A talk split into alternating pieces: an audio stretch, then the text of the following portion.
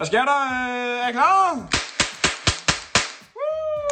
Rigtig, rigtig glædelig nytår. Jeg håber, I øh, ikke fik kørt nogen fingre af, og så glæder jeg til, at vi lyttes ved i 2021, hvor der køres endnu mere ind i 2020. Hej så alle sammen. Tusind, tusind tak for al jeres støtte. Vi er på Der Køres teamet. Jeg tror, jeg kan snakke på alles vegne, når jeg siger, at vi er glade for al den opbakning, der har været. Vi er glade for alt det engagement, som I giver. Vi er glade for alle de folk, som har taget godt imod vores podcasts. Og øh, I kan godt forvente meget mere drengerøvsnak, træning, kost, periodisering og diverse i 2021. Og så vil jeg bare sige godt nytår. Så lige til sidst, så tror jeg aldrig, det har været mere på sin plads end i år, oven på det år, som vi alle sammen har igennem. Og ønsker jer alle sammen et rigtig, rigtig godt nytår.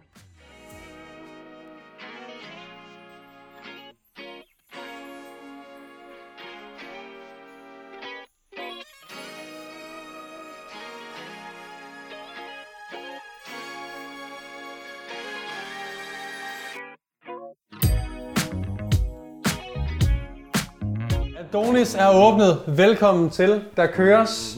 Episode 12, I believe.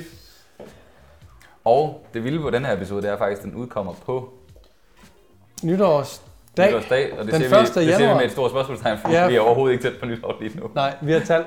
Det er fucking nytår! Woo! Skål! Skål! der er ikke corona! Og kæft, man. Øh, Og så når vi sætter den her ud, så er det bare sådan, at corona det er på sit der er højeste. jorden er bare gået under. Fedt, Så det var hygge os, der var zombie apocalypse i hele, hele Danmark.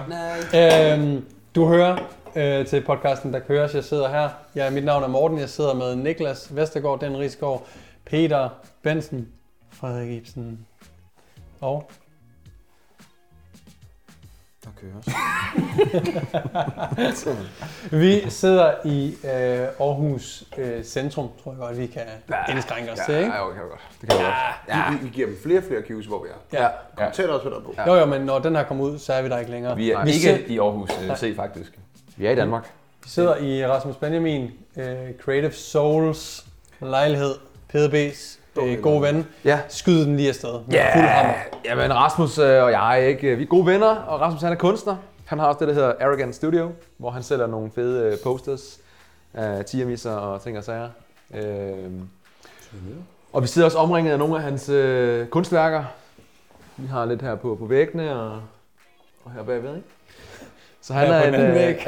og så har vi en anden væg herovre, og en dør herovre. Gummiender der. Der er Der er faktisk, nogle der er gummier. faktisk Kan du tage den derovre? Den er sindssyg. Den er sindssygt. Den er fræk, den der. Det var mange, hvor mange Det, der, det, der er på væggen herinde, Der er mange. er et, 5.000 øh, gummiender måske. Ja. Mit bud er 5.350. Prøv at forklare lytterne, hvad det er. Jamen det, det er, det er, at man, øh, Rasmus fortæller mig, at han, øh, han, han har sådan nogle abstrakt, øh, sådan abstrakt tankegang. Det tror jeg mange kunstnere har. Så er han lige nede i, øh, det, det er et maleri eller kunstværk, vi sidder og kigger på. Og det der er med det, det er, at det er en, det er en masse gummiender. Og han er nede i Rema, og de her gummiender, der kan du købe 6 eller 8 for 25 kroner i sådan et net. Og så Rasmus, han, han tænker bare lige, det han har fortalt mig, han køber lige for et par tusind, tror jeg, han gør, hvis så kan han lave et eller andet med dem på et eller andet tidspunkt. Og så går han i gang med det her kunstværk her, som vi sidder og kigger på. Og der er nok, som du siger, Daniel. 5.347 Ja. Ja. Ender. Og de er lærret af hvidt, øh, rammen er hvidt, øh, alle enderne er hvide, og så er der bare sat seks øh, lysstofrør ind, som sidder og lyser op. Og det er meget simpelt, men det, det kan sgu er, er de malet? De er malet, de ender der. De er malet, ja. Har han malet dem alle sammen? De er De er malet, gule Malet, normalt. De er normalt gule, ja.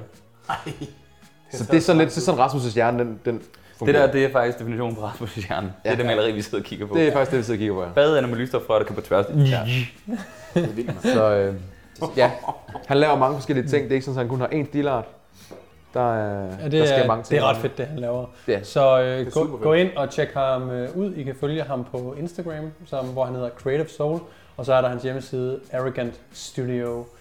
Um, derudover så har vi også fået en øh, webshop op at køre, hvor I kan købe nogle t-shirts og mundbind, da vi jo øh, nok sandsynligvis stadigvæk, selvom det er den 1. januar, har øh, corona og skal bære mundbind Bed. bind nogle steder. Det satser jeg i hvert fald lige på. Ja. Om ikke andet, I kan gå ind Om på, ikke andet, så der- køb mundbindene alligevel. Ja. gå ind på derkøres.dk og støt podcasten, øh, så vi forhåbentlig kan blive ved med at lave noget øh, overdådigt content til jer. Ja, tak. Det, der skal ske i dag, det, nej, undskyld. Vi skal lige have en soft opening, en soft fordi der sker opening. nemlig også noget andet den første i første. En øh, hurtig servicemeddelelse herfra. Mit kære Nordic Strength er desværre ikke blevet klar til lancering her øh, første i første, som vi ellers var proklameret. Men det er meget, meget snart klar, og jeg glæder mig rigtig, rigtig meget til at vise jer, hvad det er, jeg har arbejdet på siden marts. 2021. PDP. Ja, jamen... øh, Take it away, my friend. Jamen, jo tak. At det, er jo- ja, altså, jeg har jo arbejdet på den her online øh, platform, Nordic Strength, i øh, noget tid, og nu siger jeg så i dag, men det er jo egentlig ikke i dag, fordi det er optaget for noget. Ja, I forstår. Øh, men det er i dag den første første, hvor det her udkommer, og der har jeg 7. i 13 forhåbentlig lanceret den her platform her. Og øh, i grove træk, hvad det er, det er, at der kommer til at ligge øh, træningsprogrammer derinde med et års periodisering til de forskellige grupper. Der kommer til at være en PB Basic, Beginner, en PB øh, Basic Advanced, og så bliver der også noget, der er lidt mere øh, bodybuilding-inspireret. Ej, ikke bodybuilding, det er måske forkert, men så lidt mere, øh, man kan sådan gøre det lidt mere personligt. For eksempel så kommer der til at ligge en periodisering. Man træner hele kroppen, men der er fokus på bryst. Så kommer der til at ligge en periodisering for et år, hvor der er, man træner hele kroppen, men der er fokus på ryg, og så videre, så videre, så videre. Så det er sådan i grove træk, hvad det, hvad det er. Og øh, ja, Stærkt. Fedt. Og hvor kan man finde det henne? det kan man finde på øh, nordicstrength.com. Perfekt. Skulle man gerne. Spændende. Det er jeg faktisk lidt i tvivl om. Godt lige ud. Det har vi ingen idé om. Vi linker lige til det hernede. Jeg kan Ja. ikke lige... Øh, ja. Nej, Ja. det er også øh, lidt ude i fremtiden, Ja. øh, fra hvor vi sidder og optager det her. Øh, men tillykke. Det, det bliver formentlig fra en landingsside, der hedder peterbenson.com-nordic strength. Hvor, Yes. hvor kommer den her idé fra? Den kommer faktisk helt tilbage fra øh, Greg Plitt, mm. tror vi alle sammen, vi, øh, vi kender. Og var en, som, øh, som jeg fulgte meget og så meget. Og han havde den her subscription site, som kostede ikke ret mange penge. 59 kroner. Ja. Øhm, og der lå jo en masse videoer derinde. Der var ikke noget struktur på noget som helst, det han lavede. Han lavede den her Dumble Destruction, så kaldte kaldte det et eller andet back attack eller sådan et eller andet. Chest Explosion. Chest Explosion, ikke? Done Og them det- all. Ja, Det har jeg vidderligt. Jeg har spist de der videoer og workouts og råt. ja. Nå, Noget af det, som jeg så har gjort, det er, at jeg har taget og struktureret tingene, lige kastet et drysset med lidt evidensbaseret tilgang til det, så det ikke bare er... Ikke bare olie. Det er ikke bare, nej. Olie og danse og, og når du siger olie her, så er det fordi, han har smurt sin hud ind i olie, og ikke, ikke Og sprøjt olie ind og i musklerne. biceps i regnvejr. Ja. Det er så vildt. Jeg elsker det. Man kan sige meget om Greg, øh, men han var øh, fandme motiverende på mange måder. Han var syg med Ja. Og øh, det er lidt det, jeg har taget, og så har jeg... Øh, der er forskellige måder, man kan... Ja, betalings... Det er lidt som en abonnementsløsning, der ligger Ja. ja. derinde. Eller det er det. Ja, det var meget. Så, øh, Spændende. Tillykke med det, glæder Tak. vi os virkelig meget til at se. Lad du mærke til det? Jeg kunne ikke få fat i det. Jeg arbejdede mig bare helt i skridtet på ham. Det var godt. der- jeg kunne- Ah, Der var et bror i vejen på de ben, jeg beklager. Jeppe Kofod, er det dig? Alright. Nej. Øh, den kunne stadig være sjov, fordi det er 6 måneder senere. Ja, præcis. Så det er ikke så slemt. Åh, oh, den er god. Der køres. ja. Yes! Du var ved at sige noget? Niklas. Jeg er overhovedet ikke ved at sige noget. Nå. Nej, jeg var ved at sige noget til dit. Jeg har bare været sige Men det var bare med lidt. Greg Plitt, der er for fed. Altså, det var nice. Yes. Det var sådan set bare det. Jeg vil bare sige, han var jo Øh. faktisk den første, var han ikke en af de første sådan YouTuber-agtige dudes? Det var ham, det var der inspirerede Steve Cook. Ja. Alle de andre YouTubere. Øh, var det ikke det? Jo, og rest in peace. Han, øh, han var jo en adrenalin-junkie. Og Ja. ja. han, han dør jo faktisk af at... Han forsøger at skulle løbe på kap med et tog, og så, så glider han, eller vælter, og så... Rammer han simpelthen to. rammer han Eller han bliver kørt over, er det Han ikke? blev kørt Det var over. en reklame for en energidrik eller sådan noget, var det ikke? Det var det vist, ja. Fuldstændig Ja, så sindssygt. tragisk. Øh, grotesk, altså. Hvis øh, nogle af jer lyttere kan huske øh, Greg Plitt, eller blev øh, motiveret af ham, eller whatever, så skriv lige en kommentar ind på, på YouTube, og øh, lad os høre, hvor mange der egentlig kan huske ham, eller om det er bare os, der er nogle gamle rotter. En gamle svin. Ja. Han havde et fedt crib i Miami, tror jeg det var, var det ikke det? Jo, og Øh, øh, Los en Angeles. åben grill der. Los Angeles. Og så byggede han jo alt selv. Så var han bare Burbank. wood, woodchopper. Øh, Ja, han har været soldat stod og altså sådan et. Han havde den der video, når man kom ind på siden, så startede med bare sådan, yeah, soldat, du ved, Ja, ja, ja. faldskærmsekspert, bum, bum, bum, ned op i moser og alt muligt, sådan gang, gang, ja. talibaner, og du ved, han kunne det hele. og så, så midt i det hele, så, står han bare køler. han var jo for sindssyg. Bilmekaniker og... Jamen, han kan. Manden var Kunne det sindssyg. hele. Det eneste, han ikke kunne, Der er var at løbe. tidspunkt, Han kunne ikke løbe. der er på et tidspunkt, hvor han ligger, og jeg tror, jeg er blind på det, kan jeg huske. Han ligger og bænker øh, 22 for Ja. ja. reps eller sådan et eller andet. Ja. Og det er fordi, at der er jo en video med det inde på en side, hvor det er på sådan en filmsæt, hvor det er fake weights. Hvor han selvfølgelig fortæller, at det er det. Så der er jo ikke 22 på. Der er fem skiver på hver side, så ligger han bare bænker. Jeg tror, at han tager tre reps eller sådan noget. Jamen, til mig. Ja, Fuck, han var, godt. han var jo flot bygget, altså. Ja, Det fede, det fede ved Greg Plitt, det var også, at han, var så, han havde sådan et specielt råt udtryk. Og sådan lidt rodet hår på den måde. Det var lidt sjovt. Han var sådan, han Ja, var han var man han var uden at skæg. Det er Ja, første gang, ja. jeg ser det. Og glat krop, det er lidt ligesom jer. meget glat krop. Fuldstændig. Og så, og så var han, ja, ja, og så det, men det var han kunne, det var, at han havde de der fucking apps der. Kan I huske, der var sådan et billede, Ja, hvor han står på eight-pack. sådan et, han havde et 8-pack, han står på sådan et øh, traktordæk, Ja, ja, hvor han ja, sådan ja. en hammer. Ja, ja. Det er Det der sort-hvide der er... bedste Øj. billede nogensinde Yes, yes. Yes. Ja. Kæft, er vi bare, Nå, vi sidder bare man, Nok man, øh, fuck virtuelt på Greg Flip. Og Plet. lad What os, fire? øh, hvis, I Kun vil mærke, finde, hvis han levede. hvis, I, ja, hvis I vil finde min private Facebook, så kan I gå ind på facebook.com slash nplit. Greg Er rigtigt? Nej, nej, det er rigtigt. Nej, hvad? Det er rigtigt. I Hvad? kan gå ind på facebook.com slash nplit. Det er løgn. Så er det mig. Det er sygt.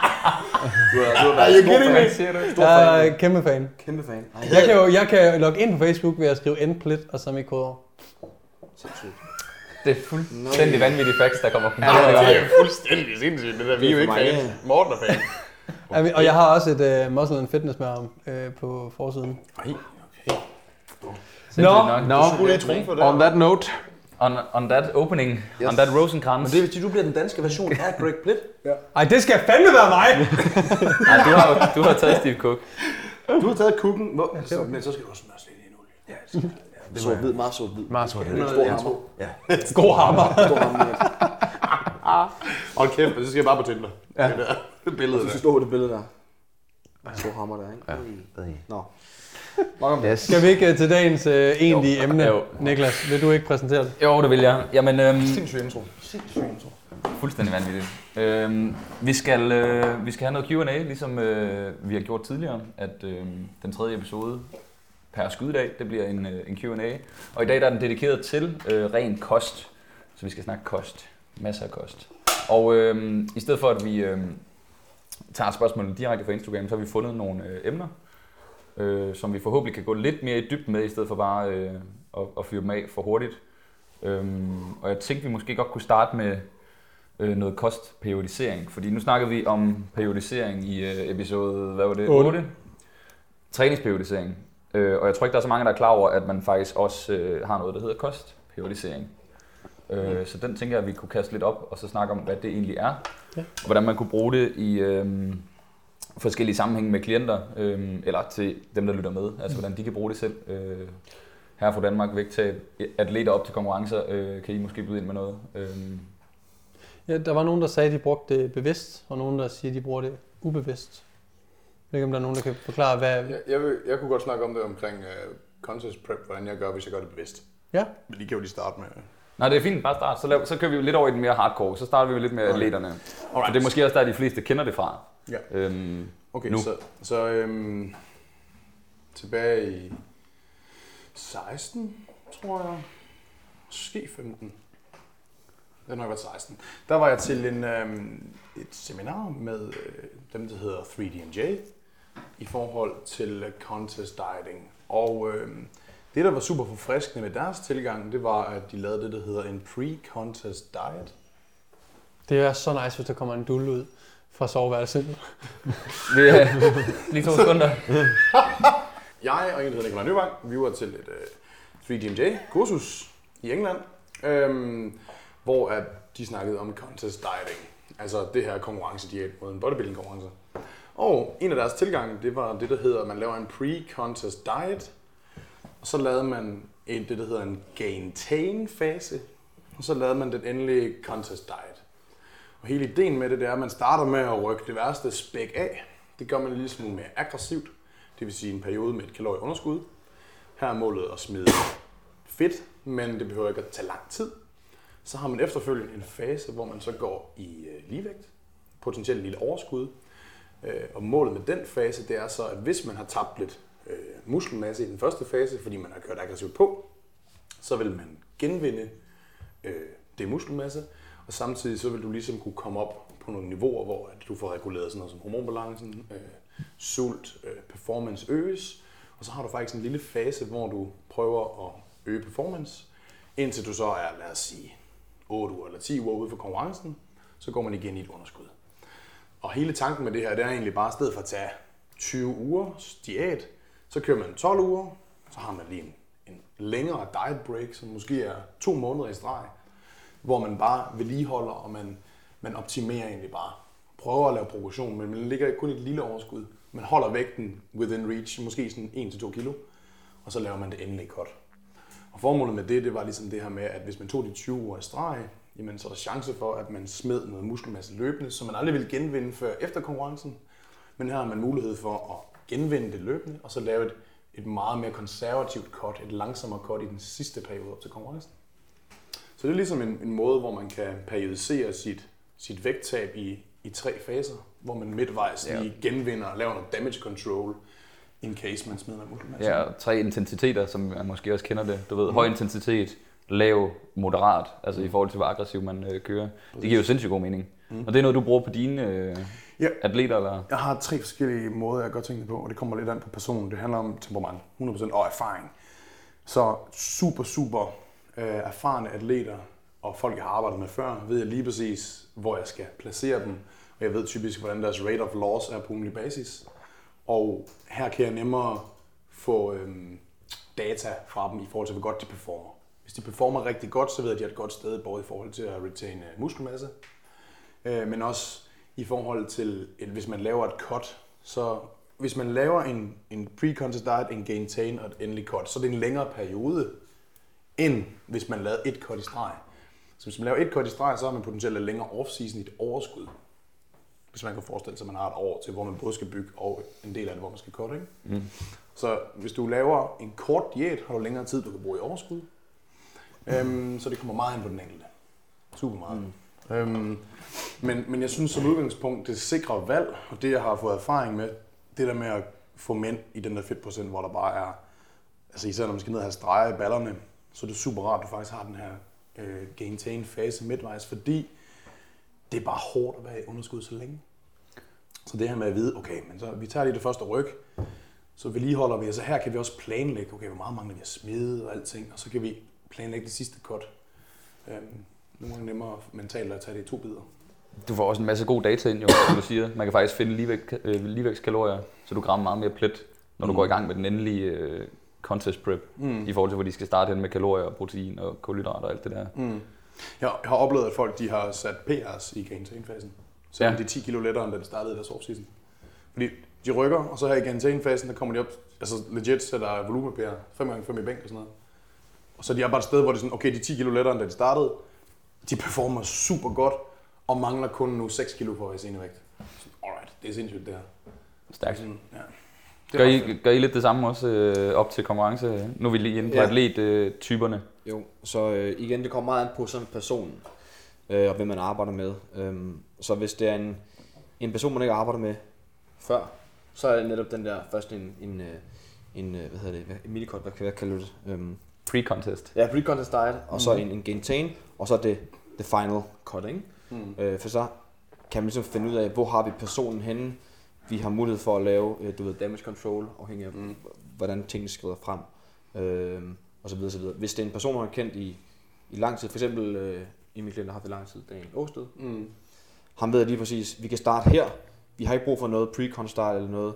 Vi, kan, vi starter lang nok, øh, lang, lang, lang nok tid ude, så vi godt kan tage et, øh, for eksempel et diet break, men vi kan starte her, og så bevæger vi os bare stille og roligt hen mod målet Mm. i, i en god, øh, med, med, en, med en fart, der, der, kan, der er holdbar og Mm.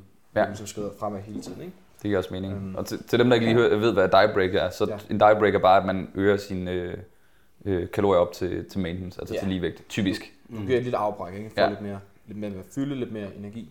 Ja. Ligesom en, en træningsdeload. Ja, ja faktisk. Så man basically. giver lige kroppen ro Ja. fra underskuddet. For ligesom at kunne være i stand til at holde ud i den lange periode der, ikke? Ja, lige præcis. Så er det lige pludselig. Men når det er med en ny person, at jeg synes også, at Free NJ, de snakkede om, at øh, det, er en, det er en form for test for at se, om de har mentaliteten til at være Det, det er jo rigtig på en ægte. Det er jo en ægte meget. contest prep. Så hvis de ikke engang kan være consistent Pre-contest. pre-contest, hvor der er masser af overskud, så kan de lige så godt sige til dem, du kommer ikke til at klare det her. Eller hvis du gør, så kommer du til at have det virkelig Præcis. skidt hernede. Og det er igen det der nice nye, nye Ja. ja. du ikke kender. Du Så, så er det faktisk det er sådan lidt en, øh, en, øh, en fejlfinder fra coachens side, så man lige er sådan, er du sikker på, at du er klar til det her? For det er jo sindssygt Øh, meget et mental game. Helt vildt. Eller sådan noget, kan du overhovedet finde ud af at track? Øh, Ja, så vis mig øh, 20 dage i streg uden pauser fra MyFitnessPal, hvor du rammer macros plus minus 10 gram. Mm. Fordi det er det, der skal til, når du kommer ned i, øh, i den helt nasty øh, fedtprocent. Der er der sådan, der vil, jeg vil ikke køre diæt, konkurrencediæt med folk, før jeg har haft dem i off-season. Jeg skal have dem i off-season, fordi det gider slet ikke tage chancen. Det er en dårlig oplevelse for mig, en dårlig ople- oplevelse for dem, og når det er atleter, så har jeg en forventning til, at de er lidt mere selvstændige. Så det er sådan, du skal kunne track, du skal kunne ramme de makroer, jeg siger, du skal kunne ramme de skridt, fordi det er bodybuilding, det her, det er en ekstrem sport. Det er sådan, du det skal du bare. Jeg forstår godt, at man har dårlige dage og sådan noget, det er fint nok. Men, men så jeg vil have dem i deres off-season, og de skal bevise over for mig, at de kan holde det her. Og hvis de så kan det, alright, cool, så er vi klar. Ja. Så allerede der vil jeg gerne have være selvsikker i det, at man kan så få det bekræftet. Jamen præcis. Altså, og der er jo forskel på her fra Danmark, hvor man gør, kan gøre det mere loose, og så som du siger bodybuilding. Mm. Der er bare nogle ting, der hedder det ikke, jamen øh, du ved, kan vi være lystbaseret? Det er mere bare sådan, det skal du bare det her. Mm. Du skal ramme dine skridt. Der er ikke noget, der hedder sådan, jamen jeg er jo ikke lige motiveret. Jamen så er det bare ikke sikkert, at vi kommer i mål. Nej, altså så- her er det mere sådan pligt. Ja, fordi ham ved siden af dig på scenen, han gjorde måske. Han havde Han- måske han mere disciplin, og han blev også det pænere, altså lavere fedtprocent, eller, eller hvad man nu skal sige. Præcis. Så det var meget atletbaseret. Øh, Nu skal vi heller ikke blive, øh, blive for lange, så vi lige når nogle flere. Hvis man skal over til øh, her fra Danmark måske og bruge det i stedet for. Det ved jeg ikke. Har du erfaringer med det, Morten? Øh, faktisk ikke, nej. Okay. Øh, jeg, Jeg har den tænkt, jeg, har, jeg har altid tænkt i det som værende øh, noget, jeg også giver diet breaks og sådan noget til folk, der er på et, et længere cut. Øh, men jeg synes, det er super interessant, fordi du har. Og Jeg har du nemlig nævnte et par stykker. nemlig Med her fra Danmark, der har nogle længere vægttab. Så ja. jeg vil egentlig gerne høre lidt mere om det fra din side. Okay. Jamen måden, jeg gør det på, eller med de mennesker, jeg gør det med, er typisk, hvis det er over et halvt år, de skal øh, altså være i gang med et vægttab. Så det er jo nok typisk plus 15-20 kilo. Øh, og der er det bare øh, super lang tid også øh, at ligge i underskud. Så selvom man har meget fedt på kroppen og har masser af overskud på vej ned, så, øh, så kan de bare stadig godt blive øh, fatigued, altså diet fatigued. Blive træt af at ligge i underskud. Mm. Så der plejer jeg faktisk at spørge dem, om de ikke har lyst til at tage to måneder, hvor det bare er, øh, hvor vi bare cruiser. Øh, og hvis de har brugt nogle øh, kostprincipper, der er lidt mere øh, fanatiske, eller hvad man skal sige, tracke kalorier for eksempel, så det er en meget god måde at træne dem i, ikke at være for fokuseret. Så en diet break øh, for vægttabsklienter er typisk bare, vi fjerner tracking, øh, og så prøver du faktisk bare at spise efter din øh, øh, sult- og, og mæthedsfornemmelse. Øh, fornemmelse. og så ser vi ligesom, hvor din kropsvægt øh, bevæger sig henad. Og målet er måske, altså målet er hverken at tage på eller tabe sig, men vi er lidt ligeglade med, om den hopper op eller ned.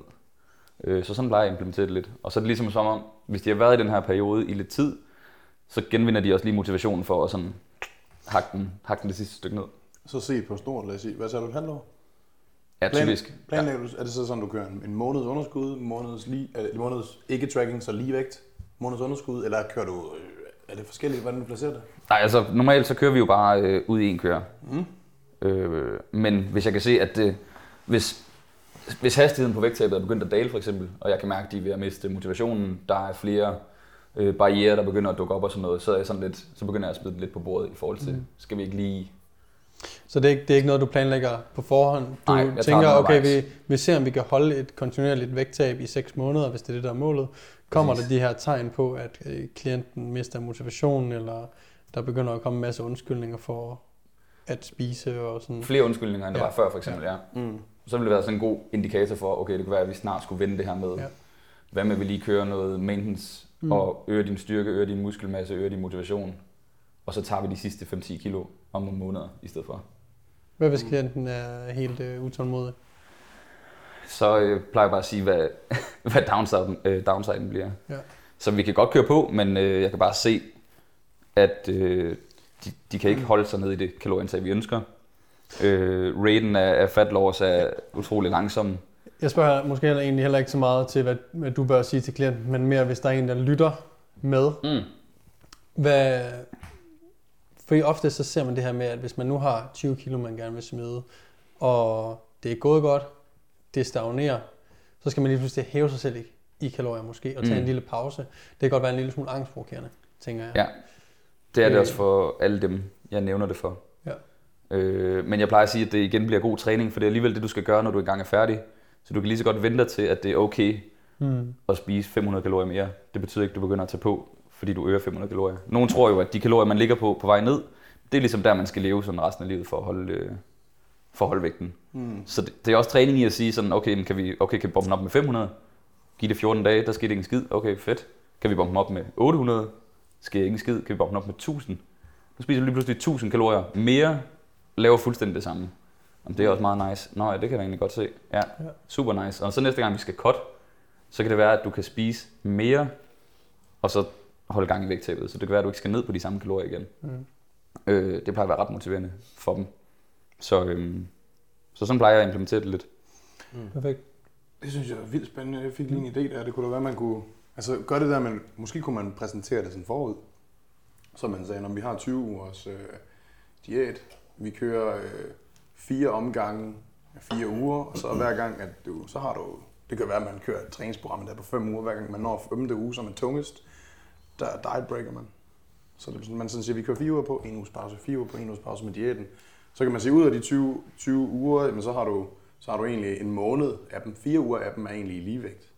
Så man sådan forvejen planlægger det ud og siger, okay, men du skal bare vide, at hver, hver fjerde eller hver femte uge, der skal vi, man måler ikke at tabe os. Der måler du ved, samle energi, ikke? Og det kunne også være, at Ja, du har, kører, ja, du har fire uger med vægttab. En og så uge. en uges ligevægt. Mm. Fire uger med vægttab, en uges ligevægt. Det kunne også være, at man sagde, seks uger på med vægttab. Tre uger også. Det kan være individuelt, hvad man er motiveret for.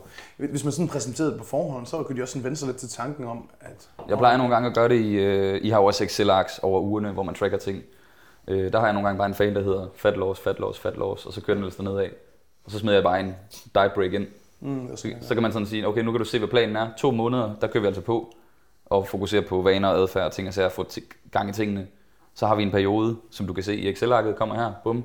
Der skal vi prøve at se om vanerne uden tracking og backup og støttepæl, om det egentlig fungerer. Og så dykker vi ind igen. Øh, så kan man køre det på den måde. Hvis det så ikke fungerer, så har man noget data, hvad gik Ja. ikke godt.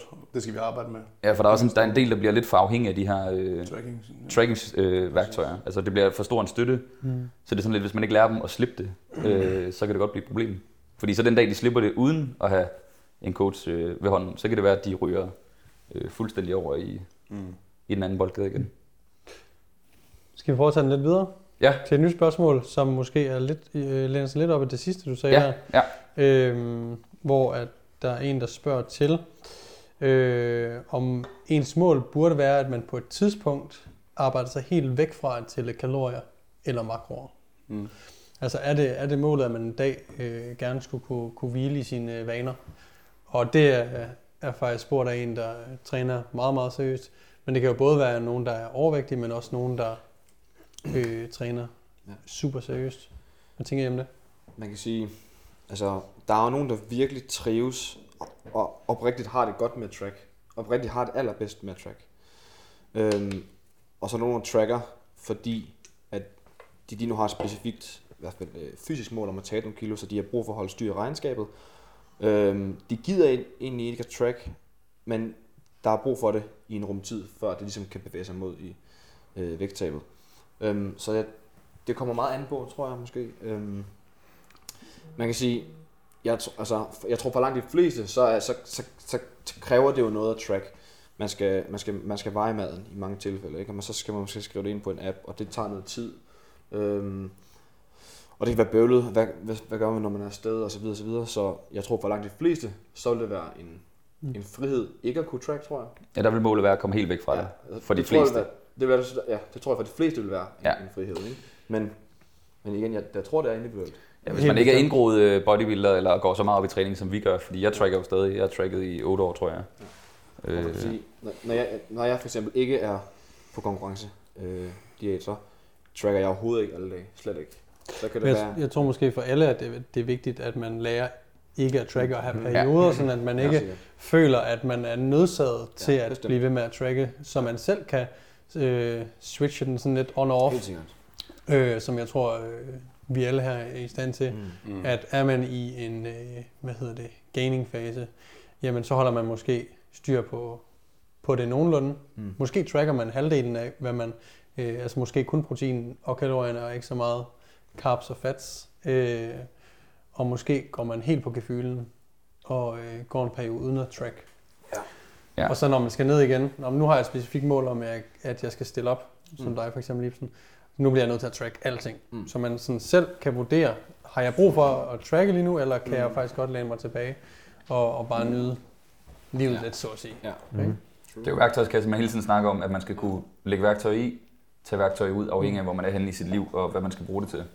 Øh, fordi, som vi snakker om, folk kan godt blive lidt for fastlåst Ja. øh, i de her tracking-ting, eller alle mulige andre ting også. Øh, så målet er helt sikkert, øh, som du siger, Morten, at du omformulerer det, at målet er nok altid at lære ikke at track.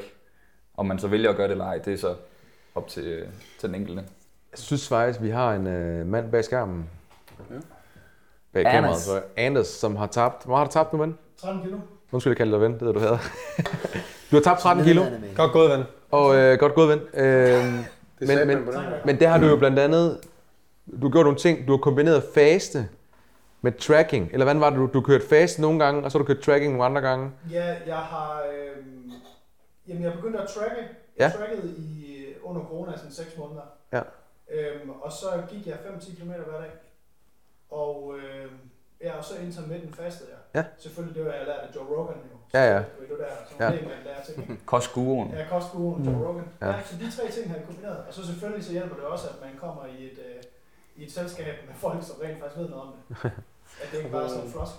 Joe Rogan, var det ikke ham, der Nej. levede af Bison på et tidspunkt og, og, og fedt? Eller, Ah, det siger. Joe Rogan også, det de siger lige nu. Ja. Så må det være rigtigt. Ja.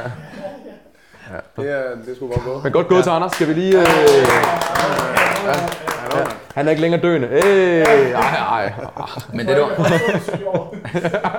men det, der var interessant, som vi snakker om i, øh, i pausen øh, til en af podcastene, det var, at Anders ikke trackede længere. Ja, Det var det, jeg ville hen til.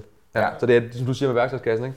Anders han har nogle forskellige ting nu, som han kan, Ja. kan bruge. Ja, så tracking og, og gåtur fast var noget, der fik ham ned. Nu har han så sluppet, jeg ved ikke, om det stadig går ture eller har fokus på det, men du har i hvert fald sluppet det meste af trackingen. Ja. Øh, og nu er det heller ikke nødvendigt længere måske, fordi du fik nogle nye vaner undervejs i den tracking-proces også. Jeg håber, der stadigvæk er en form for fysisk aktivitet. If you know what I mean. Am I right? Am I right? Jo, jo, det, jo, jo, men jeg vil sige, øh, jeg vil sige det, det er gået lidt ned igen med, øh, med, øh, med hvad hedder det, Tracking. efter jeg stoppede med at track, men så hoppede jeg på vægten, og jeg har faktisk stadig tabt mig. Ja. Så jeg, tro- jeg, det var måske bare mere mentalt, at jeg troede, at det var dårligere. Så det er nogle forskellige værktøjer, som, ja. Ja. som Anders har, ikke? Og der, der er også nogle gange, øh, sådan noget som kostplaner bliver også ofte øh, set lidt ned på, men, men for nogen i visse kontekster kan det faktisk også godt være et værktøj, man kan, kan bruge. Helt sikkert. Lige Anders' fra Anders' udgangspunkt, der, jeg, jeg vidste på altså ikke fordi vi har, men, men jeg vidste, hvis jeg skulle have dig som klient, du skulle aldrig have en kostplan. Altså det ville fuldstændig kvæle dig. Så det var på den her måde der, som du ligesom skulle, øh, skulle have det på. 100? Men igen, for at svare på spørgsmålet, der blev stillet, så er målet vel at lære ikke at track. Brug værktøjet, som man vil. Hvordan kan man så komme derhen, kunne man så spørge selvfølgelig. Altså, hvordan, øh, hvordan ender man så der? Nu snakker vi lidt om de her øh, diet breaks, hvor man faktisk kan køre en diet break, uden at track diet breaken. Faktisk en diet break, det er mere mentalt for at lære at arbejde videre på vanerne, uden at have en støttepæl. Så det er i hvert fald øh, Ja. noget, jeg, jeg vil anbefale folk at prøve. Ikke at altså, track hele tiden. Simpelthen have perioder på et måned, og så se, hold øje med kropsvægten, bevæger den sig op eller ned. Øhm, men prøv at gøre det uden at track, og så have fokus på nogle, nogle gode vaner. Der har jeg nogle konkrete måder at gøre det på.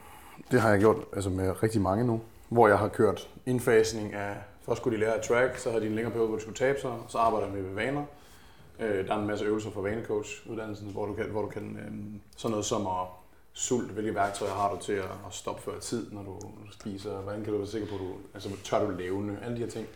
Men det sidste, som fungerer godt, det er, øh, når du tracker kalorier. Hvad så? Jamen, han sidder, han sidder først og bøvser, og så gør han lige sådan her over i hovedet på mig. Så, Det er sådan to børn, det her. Så går det op for mig, så kigger jeg også, så sidder han bare sådan her. God stank, mate. Jeg ved, at vi er lige gang med seriøst der. Okay. Jeg, jeg, jeg, jeg prøver lige igen. Du er lidt Undskyld. Okay, så, så øhm, det min kære kollega her øh, afbrød mig i, det var, hvordan du, hvordan du formår at gå fra at track til ikke at track. Og øhm, det der med bare at holde pause med folk, har jeg ikke god erfaring med. Det der med, at man bare siger, at vi går fra at track til ikke at gøre det, og så ser, hvordan det går. Mm. Øh, det synes jeg aldrig fungerer godt. Det, jeg synes fungerer rigtig godt, det er, at man siger, okay, men prøv at nu, hvilken dag på ugen føler du altid er nem med kost? Det kunne være onsdag. Det er bare en, arbejde, det er bare en hverdag, og her er der ikke så mange udfordringer i forhold til sociale arrangementer. Okay.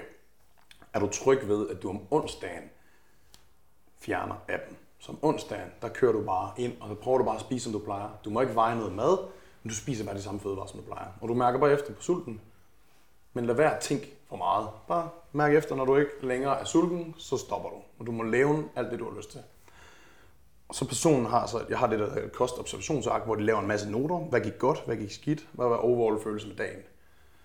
Så snakker vi sammen i telefonen. Okay, hvordan gik onsdag? Så finder vi ud af, at hvis det gik godt, okay, hvilke ting gik godt, så holder vi fast ved det. Skal vi prøve også at gøre det om torsdagen? Og så langsomt har jeg implementeret til at starte med en dag om ugen, til to til tre dage om ugen, til potentielt at sige, okay, hvad for nogle dage er sværest på ugenlig basis at holde kosten? Om det er i weekenden. Der er der sociale arrangementer, der er der veninderne med, med, med, have mig med ud i byen og Så, videre. så siger jeg, okay, hvad siger du til, at vi prøver at undgå at tracke i weekenden, men du bruger det, du lærte onsdag, torsdag og tirsdag, de der fire tricks, vi er kommet frem til de sidste måneds tid. Hvad med, du bruger dem? Og hvis det går af helvede til, så er det ikke dig, den er gal med, så er det bare planen, der ikke var god nok. Så er vi ligesom fjernet presset. Så hvis personen overspiser, det, det er fint. Vi, vi prøver bare tingene af. Personen kommer ind, melder ind igen, vi snakkes ved. Okay, hvordan gik det? Så man langsomt implementerer en dag ad gangen, uge for uge for uge, og så finder man ud af, at lige pludselig så har man sådan en helt sheet fyldt med, okay, hvor går det galt? Det der, det der, det der, det der, det kan jeg ikke styre. Okay, lad os lægge det til side, lad os lade være at fokusere på det. Hvad kan du styre? Lad os holde fast ved de ting, og når det bare spiller uge for uge, så kan vi begynde at tage fat i de der, okay, skal vi lige prøve at tage fat i det der med, når du er på McDonald's? Hvorfor er det, at du bare æder det hele? Og så snakker man omkring det. Hvad er der for nogle forhindrende overbevisninger, der gør, at man føler, når man først har taget en ekstra chicken McNugget, så kan man lige så godt spise hele pakken. Hvordan er det, vægttab hænger sammen, og så videre, og så videre. Og så kan man gå i dybden med det og finde ud af, der var måske en eller anden forhindring og bevisning, der gjorde, at de kom til at overspise. Så skal man sådan dykke ned i de svære. Det er det hårde arbejde, det er at dykke ned i de der svære situationer, som man ikke på egen hånd kan finde ud af at mestre. Når man mestrer det, så kan man køre en ugestreg. Altså du starter bare i det små og bygger op, en hvis man skulle skære det meget ned mm. til et eller andet. Og til sidst, så er det jo sådan, jeg havde en, der hedder Maiken, og det er jo det er seriøst en af de bedste forløb, jeg nogensinde har haft med kost, og det sagde jeg også til hende. Det var helt vanvittigt, hvad vi endte med. Hun gik, altså, jeg tror, jeg havde hende i 8 uger i streg, hvor vi ikke trackede noget overhovedet. Hun skulle bare skrive kostobservationsarket, og jeg har ligesom sådan en, en rød, gul, grøn, hvor hun bare vurderer daglig basis, hvordan var overall feel, så skal hun skrive nogle uddybende. Alle dage var grønne, hendes vægt vedligeholdt, hun hun blev fucking stærk i vægtløftning, og til sidst så begyndte hun at tabe sig mod hendes vilje, og hendes mål har altid været at tabe sig, hun kunne aldrig komme til det. Og til sidst så var det sådan, fuck, Daniel, hvad gør jeg? Nu taber jeg mig. Hvad- Altså, du ved, det er jo ikke godt for vægtløftning, er det? Så er det sådan noget med, okay, du skal spise en ekstra banan efter træning, eller før træning. Og lige pludselig så var det sådan, wow, hun var et sted, hvor hun tabte sig ved, altså ved en fejl. Det er jo drømmescenariet Det er for de fleste ja. vægttabsklienter. Det er jo enden der ubevidst, at det bare sker. Hvis man kan komme dertil, altså, og, og det er ikke alle, der kan det, det er super svært, men hvis man er villig til at arbejde så meget med sig selv, og lægge energien i det, hold kæft mand, det er fedt. Mm. Altså, øhm, Det var en meget fed måde også, at, øh, som folk lige kunne tage med. det var i hvert fald konkret. Ja. Og vi Ja, kan også, Jeg lige ind. Det er også det der, I, I lærte mig, for eksempel det der med, at der er en dag i morgen. Ja.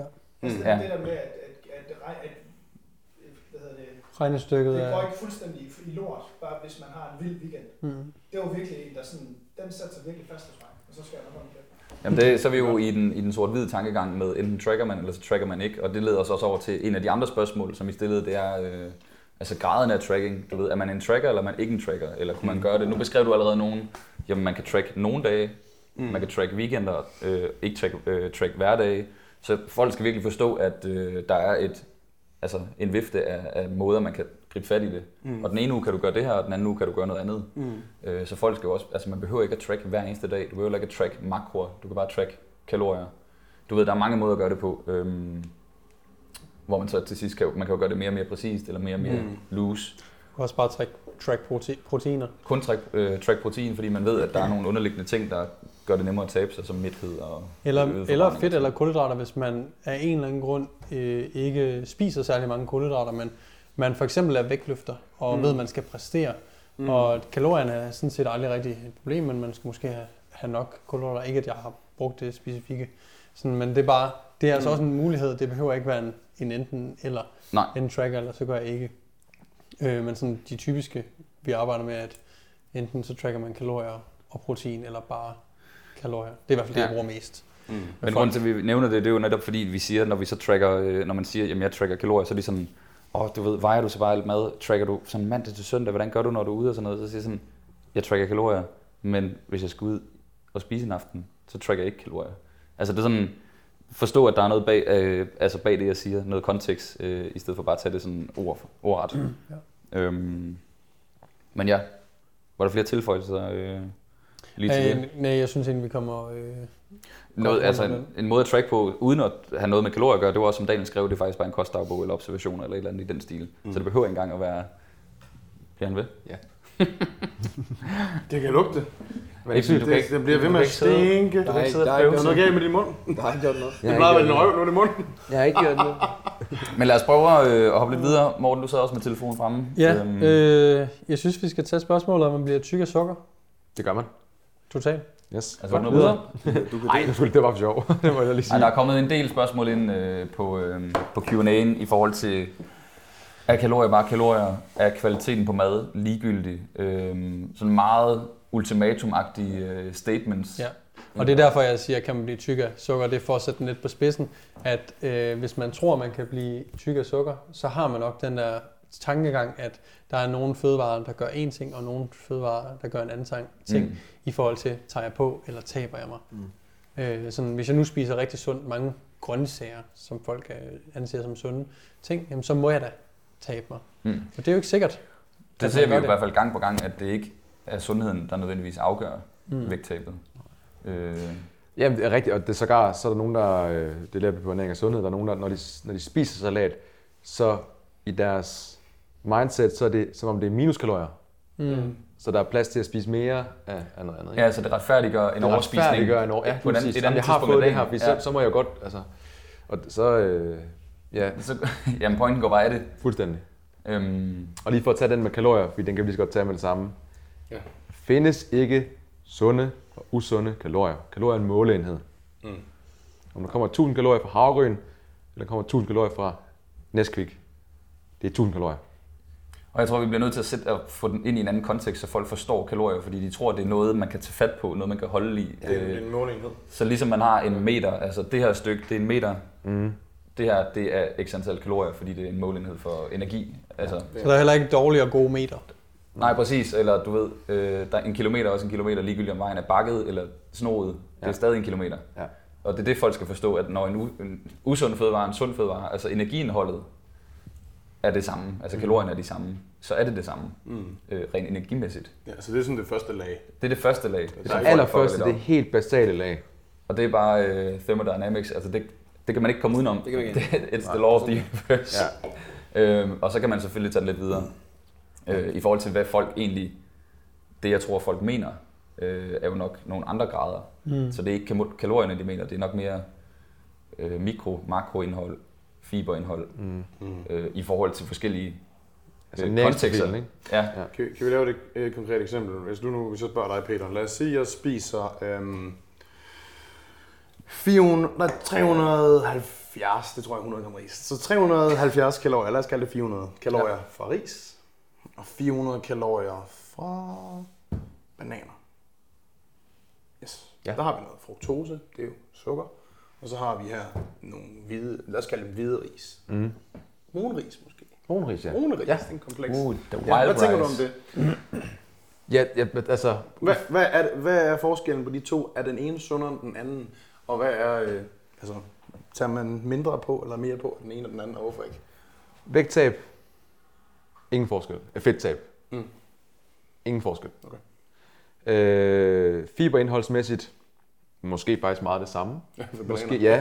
øh, der er noget resistent stivelse i bananer, Ja. som kan gøre nogle forskellige ting ned i tarmen. Men nu er vi igen ud over Mm. kalorierne. Præcis, så der er ikke kalorier længere. Så er Nej, det dem præcis. Hvad så hvis det er slik? Hvis det er slik, ren sukker, altså uden, uden fiber i noget som helst.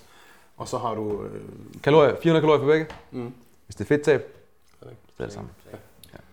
Ja, og det er der folk, de ikke forstår det, fordi så er de sådan, jamen det må da opføre sig anderledes, og det er sådan, jeg tror ikke, Det gør det ikke. Jo, Nej. det opfører sig anderledes, men ikke kaloriemæssigt. Altså, ikke der er- kaloriemæssigt, Nej, øh, og der kan også godt være forskellige pathways i kroppen, så når du det er der også, ja. har kalorierne, som er brækket ud i makronæringsstoffer, som er delt ud i mikronæringsstoffer. Må jeg så sætte et andet øh, eksempel op? Ja. Ja. Så nu, kom- nu øh, læser vi nogle spørgsmål. Nogle spørgsmål er, øh, at altså, hvis jeg nu spiser alle mine kalorier i løbet af en hel dag fra øh, havregryn igen, og hvis jeg spiser alle mine kalorier fra slik i løbet af en hel dag, Mm. Hvad er forskellen på de to ting? Igen, hvis vi kigger på kalorier, Mm. same shit. I forhold til Hvad så vægttab. helt praktisk? Hvad nu hvis jeg gjorde det sådan helt Et, hvis du spiser 2500 kalorier fra havregryn, i mausen, mange fuldkorn, rigtig mange fibre. Øh, det er ikke engang, og det, man vil nok kunne spise 2500 kalorier i havregryn over en hel dag. Ja. Det vil man formentlig nok. Der er også øh, noget mikronæringsstoffer. Vi har nogle vitaminer, øh, vi har nogle fibre, det var det, jeg var inde på lige før. Ikke? Så er der også noget i forhold til fordøjelse, i forhold til vores mavetarmfunktion og så videre, som rent faktisk også har en effekt på vores neurotransmitter, ting og sager. Så hvis vi går ud og kigger på det igen, mm. så er der selvfølgelig forskel på de to. Ja. Men hvis vi kigger på måleenheden for dem i forhold til kalorier, så er der ikke forskel. Hvordan vil jeg have det, hvis jeg spiser sådan noget, lad os bare sige, sådan noget som havregryn i løbet af en hel dag? Du vil have en, øh, en hvordan du vil have det? Kan du være lidt mere Ja, specifik? okay, det er, jeg kan selv svare på det, jeg fisker ja. efter. Så hvis man spiser nogle øh, kulhydrater, som er øh, lidt længere tid om at blive nedbrudt, Ja. så vil vi også have en lidt mere længerevarende energi. Mæthed. ikke? Ja, ja og energi mæthed. og mæthed, ja. Og det er der, at vi også spiser rigtig meget sukker lige pludselig. Eller hvis vi spiser rigtig meget sukker, men det har ikke rigtig nogen mæthed, så derfor kan vi spise rigtig meget af det kontra havregrynene. Så hvis jeg spiste fødevarer så som havregryn i løbet af en hel dag, så vil jeg nok bare forholde mig lidt mere mæt og have det lidt mere dejligt. Mm. Hvor hvis jeg spiste sukker, så vil jeg have en... Øh, Altså, der er jeg uenig, jeg vil altså have det virkelig godt på to- 2.500 Jeg tror også, det er mere, det er, det er det fiberen, der går ind og giver den her mæthedsfornemmelse. Ikke? og spiser jeg udelukkende slik, sukker i løbet af en hel dag, jamen så bliver jeg måske tilfredsstillet i det, det smager super lækkert, Mm. men min energiniveau vil spike og falde igen. Og så skulle jeg spise igen en halv time efter, og Yes. så vil jeg nok få kvalme derefter. Øhm, jeg vil sige, grunden hvorfor er det, vi sidder og snakker om det her? Det er jo ikke, fordi man skal sidde og æde fucking Jamen, det er jo 1000 fordi folk... i, i Øh, Det er fordi, oven i hovedet, vi har den her, øh, det er jo vedvarenhed, vi ligesom går efter. Og, og man kan, alle kan sætte folk til at spise 2500 kalorier fra broccoli og kylling, øh, og ris og alle de, de gode ting her, ikke? I går så I godsøjne. Men vedvar, eller adherens for den tilgang er meget, meget, for de fleste, lav. Mm. Og det er ligesom vedvarenheden, vi skal, vi skal gå efter. Og uanset, når man starter ud med at gerne vil, vil tabe sig, så tror man, man kan leve af kylling og broccoli resten af sit liv. Fordi man er så topmotiveret for det her. Der skal vi som træner gå ind og sige, et, det er ikke nødvendigt. To, det kan du ikke. Mm. Der er måske en ud af 100.000, der kan leve sådan der. Men det bør de stadigvæk ikke gøre. Og de, kom, og de ender stadigvæk med at falde fra, Og det ender stadig, ja, så... fordi det stinker. Ja, Og nu, nu siger jeg lige lynhurtigt noget, og fordi jeg føler, at jeg har, øh, bliver nødt til det. endelig. 2500 er bare noget, Peter siger som værende et Bare eksempel. eksempel. Det er bare et eksempel, ja. Der, er ikke noget magisk ved 2500 Nej. kalorier heller. Nej, det er lige præcis, hvad den- for vedkommende her passer det med, at vedkommende er i det underskud, det, der nu er. Mm. Og betyder det så, at vi siger, nej, hey, go ahead, lad os bare, hvis du skal have 2500 kalorier, så lad os bare spise det i slik. Men det, det siger vi ikke, men vi siger heller ikke, at du ikke slipper det. Mm. Altså det vi siger er jo nok bare i virkeligheden, kan du være mere taktisk med dine 500, 2500 kalorier? Ja, selvfølgelig kan du Ja. det. Og, og hvis du en gang imellem løfter jern, jamen, så er der også noget, der hedder proteiner. Og så brug nogle kalorier på det allerede der, så kan du få mindre slik, for der er ikke protein i slik. Så er det sådan, okay, men og så kommer det. Så, men det er først, når vi snakker ud over kalorierne. Mm. Når vi begynder at snakke makronæringsstoffer, ja selvfølgelig, så skal man ikke bare spise slik, og det har vi aldrig sagt. Men hvis vi snakker vægttab, så handler det kalorier ud, kalorier ind. Hvor godt man så har det under det vægttab. Det er også et parameter. Det er jo sådan noget andet. vigtigt, ikke? Det er Ja. lort, hvis man kun spiser slik. Det er sikkert også rigtig svært at vedligeholde i længden, tror jeg. Ja. Altså, Men folk skal jo bare skelne mellem teori og praksis her. mm, Fordi teorien, fint. Praksis, virkelig skød. mm, Men du kan godt. mm. Og nu siger du, at man har det lort under vægttabet, hvis man lever af slik for 500 kalorier. Fuldstændig rigtigt. Ja, det har man fysisk, ikke? Ja. Måske også psykisk, fordi man har den der... Øh, Du har energi. Ja, Du har energi men du har, det, du har det egentlig øh, psykisk dårligt, fordi du, du føler hele tiden, du synder, eller lad os nu Mm. tage den derfra, ikke? Mm. Men lad os sige, du lever af, af kylling og broccoli, hvor du hele tiden for dig selv, fortæller dig selv, det må du ikke, det må du ikke, det må du, det må du ikke. Der har man det sat heller ikke godt, vel? Nej, nej, nej, præcis. Så efter tre måneder, yes, du har tabt 7 kilo, eller du har smidt 7 kilo fedtmasse, eller hvad det nu skal være, ikke? Hvad sker der efter de tre måneder? Det er det, man skal måle Mm. perioden på. Ja. Ja. For jeg tror, ved, hvis du, har, hvis du har afholdt dig selv i tre måneder, et halvt år, hvor det ned og snoller. så skal du bare fucking ned og snoller. og så går der lige præcis tre uger, så har du taget det 7 kilo på igen. Præcis. Og det er jo derfor, vi plejer at sige 80, den der 80-20. 80 Ja, det er 20, det er, bare, så folk ja. har noget, et billede, noget billedsprog, de sådan kan forholde sig til. Ja. Altså, jeg, no- nogle Hvad generelle betyder, hvad, anbefalinger. hvad betyder 80-20 for dem, der ikke ved det? 80% øh, næringsrigt øh, med fibre, øh, mikronæringsstoffer, hvor vi får de her Whole øh, foods. whole foods. Øh, ja. 20% der ikke behøver at have næring, som kan være slik, donuts, ting og sager, ja. som ikke behøver at være øh, hvad hedder det, de her gode fedtsyre og så videre. Ja, det er jo et grov estimat, som folk kan bruge. Ja. Og nej. ratioen kan folk jo bare ændre ja, alkohol for helvede. Alkohol, ja. Masser af bajer. Man kan jo komme med nogle praktiske anbefalinger. Øh, Det er i hvert fald noget, jeg anbefaler øh, mine klienter. Så selvom at alt er okay, og der ikke er noget, der er forbudt og ting og sager, øh, så giver jeg selvfølgelig ikke bare... Altså jeg siger jo ikke bare, så bare spis slik, hvis du har lyst til det. Altså det er idiotisk kostvejledning. Så der er jo selvfølgelig sådan nogle, øh, nogle hovedpunkter, som man kan bare gå ind og kigge på de danske kostråd, for de står derinde. Så det er minimum 500 gram grønt. Man vil anbefale frugt og grønt. Øh, det er x antal gram protein om dagen. Øh, fed fisk et par gange om ugen. Der er de her sundhedsting, men når de ligesom er nogenlunde ramt, mm. jamen så don't stress it, at resten kommer fra MACD, alkohol, øh, whatever det nu kunne være. Fordi din sundhedsprofil, den er alligevel så... Øh, Du skal ikke have McD. Det er lort, mate. Ja, Morten han fik virkelig meget luft i maven, da vi kørte... Øh, Og du synes, burgeren smagte godt? Det er Ja, men det, øh, da vi er på vej her til Aarhus i går, så skal vi lige ind på McD i Nyborg. Og jeg har ikke spist McD længe. og vi ender der jo faktisk, fordi at Sunset var ved at blive renoveret. Ja. Vi var jo på vej på Sunset, Ja. den sunde... Det var en joke. Jeg, Øh, jeg, jeg, jeg spiser en homestyle burger, tror jeg det hed. Den smager rigtig godt faktisk, to be honest. Så får jeg lige sådan en chicken salsa, og så har jeg bare sådan totalt udspilet øh, Ibsen-mave resten af turen. Du blev et referencepunkt. Det er åbenbart. nu bliver jeg fuldstændig kastet ud af, hvor vi kom til, fordi du kaster den der McDonald's-reference ind. At når at de her sundheds øh, guidelines ligesom er ramt, så er, er, er du sådan good to go. Så kan Ja. du spise McDonald's, slik, Ja. whatever. Øh, egentlig som, som, som du har lyst til, for at det passer din livsstil. Mm. Det var lidt der, du kom fra. Undskyld, Præcis. at jeg jo afbrød. I forhold til sukker, hvad man plejer at sige? Plejer man at sige, hvis de anbefaler 10% af totale kalorieindtag, som må stamme fra, øh, fra Ja, 10. raffineret sukker? 10 energiprocent, ja. 10, ja, 10 energiprocent. Men er der noget hold i det overhovedet? Er det ikke bare noget, man siger Ja, for det- at holde dem inden for en, Jo, en eller anden og det kommer også lidt an på, hvis du siger det til en, der, der igen, det kommer det til den almindelige dansker, Ja, vi kigger præcis. på her. Ikke? Hvis du er øh, fysisk aktiv, så vil jeg nok sige, så, så er det nogle andre tal, måske, end at, end at kigge mm. på. Fordi der kan det rent faktisk, hvis du sidder som Tour de France rytter, Nå, men nu har jeg fået 10 energiprocent, nu må jeg simpelthen ikke få. Er nogen, der har du brugt et ræs? Altså, så sidder du der på cyklen, ikke? Det, Jamen præcis. Ja. Øhm, men igen, det er jo også det er kostråd, det er ikke... det er øh, Øh, præcis. ja. Fik vi ikke dækket den sådan? Jo, det øh, det er synes ikke jeg. absolut. Jeg kan ikke huske spørgsmålet, men øh, Nej, men jeg tænker bare, at det folk skal tage med herfra, det er, at når der bliver sagt ting, så lad være med at køre ud af en spids. Ja. Forvent en bagvedliggende kontekst. ja. Det, Så det er sådan, når folk spørger om sukker øh, bliver fed, hvad, altså, hvad, hvad tror du ærligt talt selv, når du tager en håndfuld s- altså slik? Tror du så bare, at du vågner dagen efter, og så bare ølmave og... det er ikke tilfældet. Altså, ro på. Ja, jeg Og og der er problemet ikke- er nogle gange, folk de sætter det på en pedestal, mm. de giver det værdi, det er ikke, det er ikke fortjener.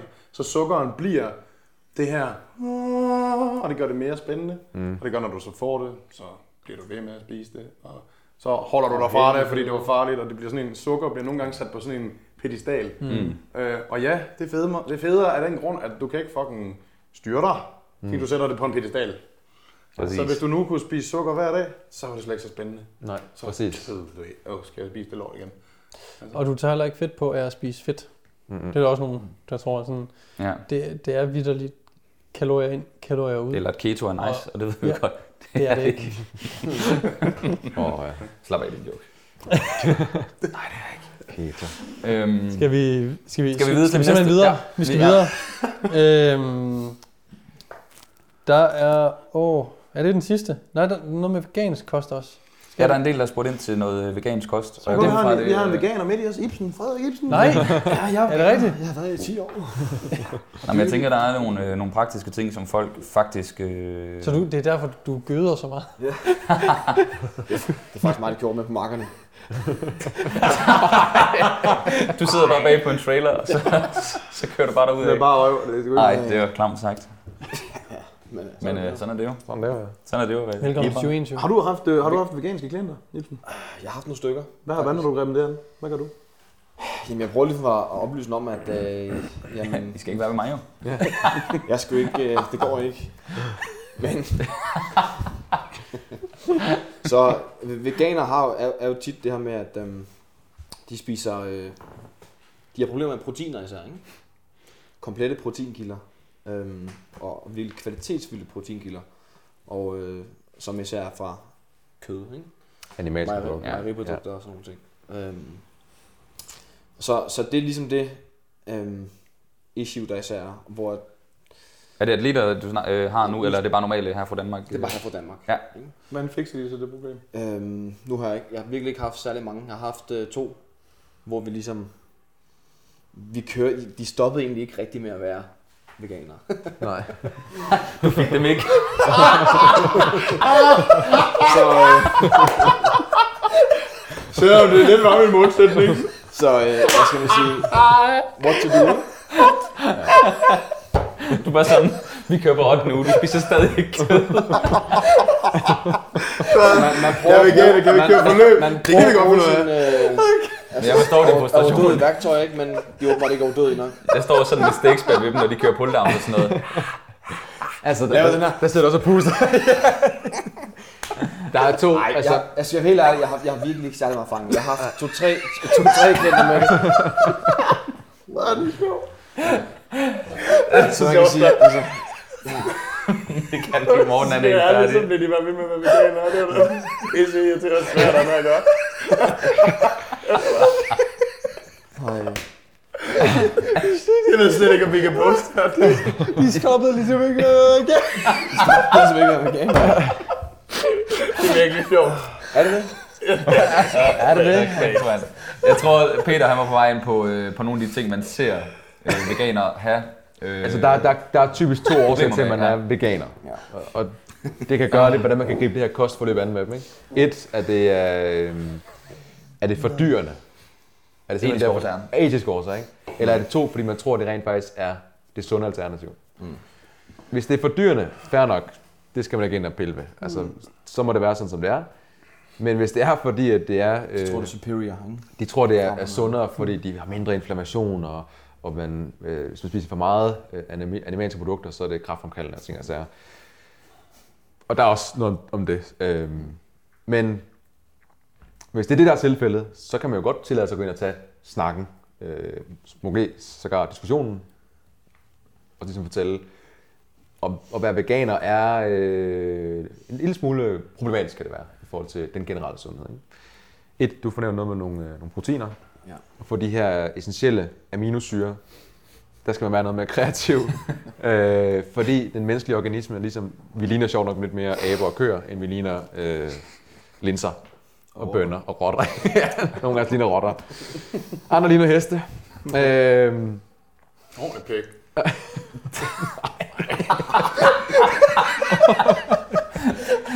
Nej. Vi holder en dreng, vi holder en kørende dreng. Ja. Øhm, så, så, der kan være nogle overvejelser der, når de skal sørge for at få nok essentielle aminosyre, og der er en grund til, at det hedder essentielle aminosyre. Det er fordi kroppen ikke selv kan producere det. Så vi skal have det, Jeg, jeg, jeg, jeg, jeg smadret. så vi skal have kørt det ind, øh, udefra.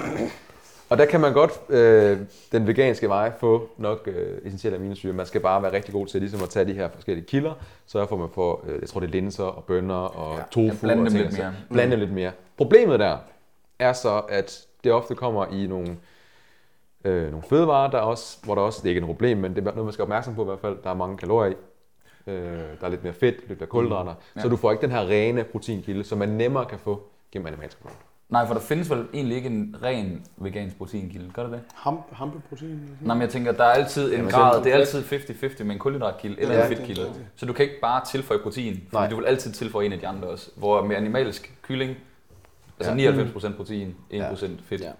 Øh, så det, det er i hvert fald noget, man skal være opmærksom Det, på. det er et større puslespil et Ja, eller andet sted. Og noget andet, man også skal være opmærksom på, det er de her B-vitaminer, som vi primært får fra animalske produkter, som er med i energiomsætningen osv. osv. Dem har de også været ved for nok. Så der skal i hvert fald sørge for at supplere med dem her. altså det vi prøver at sige er egentlig, hvis man vælger at, at være veganer, jamen, så skal man faktisk lige sætte sig ind i, hvordan man, øh, man opfylder nogle af de her kriterier. Mm. Hvis man gerne vil øh, bodybuilde Ja. og øge sin muskelmasse, er det relevant. Øh, der er heldigvis der er kommet en del tilskud nu også i forhold til proteiner, som begynder at smage lidt, ja. smage lidt bedre, end de gjorde for 10 år siden. Ja. Mm. Øhm, så man kan få en del hjælp der. Øh, og så igen, som du siger, mineralprofilen. Ja. Øh, det vil nok være en god idé at få taget en blodprøve ned ved lægen faktisk, og så se, er man i underskud af de her ting. Øh, det kan man få lavet gratis.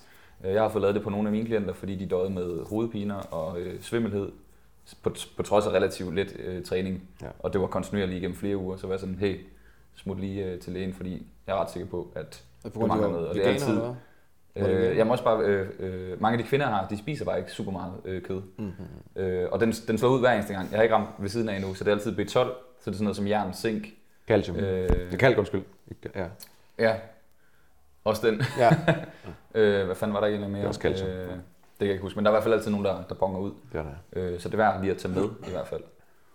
Øhm, ja, det var lige nogle af de ting, vi skulle være opmærksom på. Hvad fanden Ja. ja. var der ellers? Der var en eller anden pointe, synes jeg, vi skulle ind over.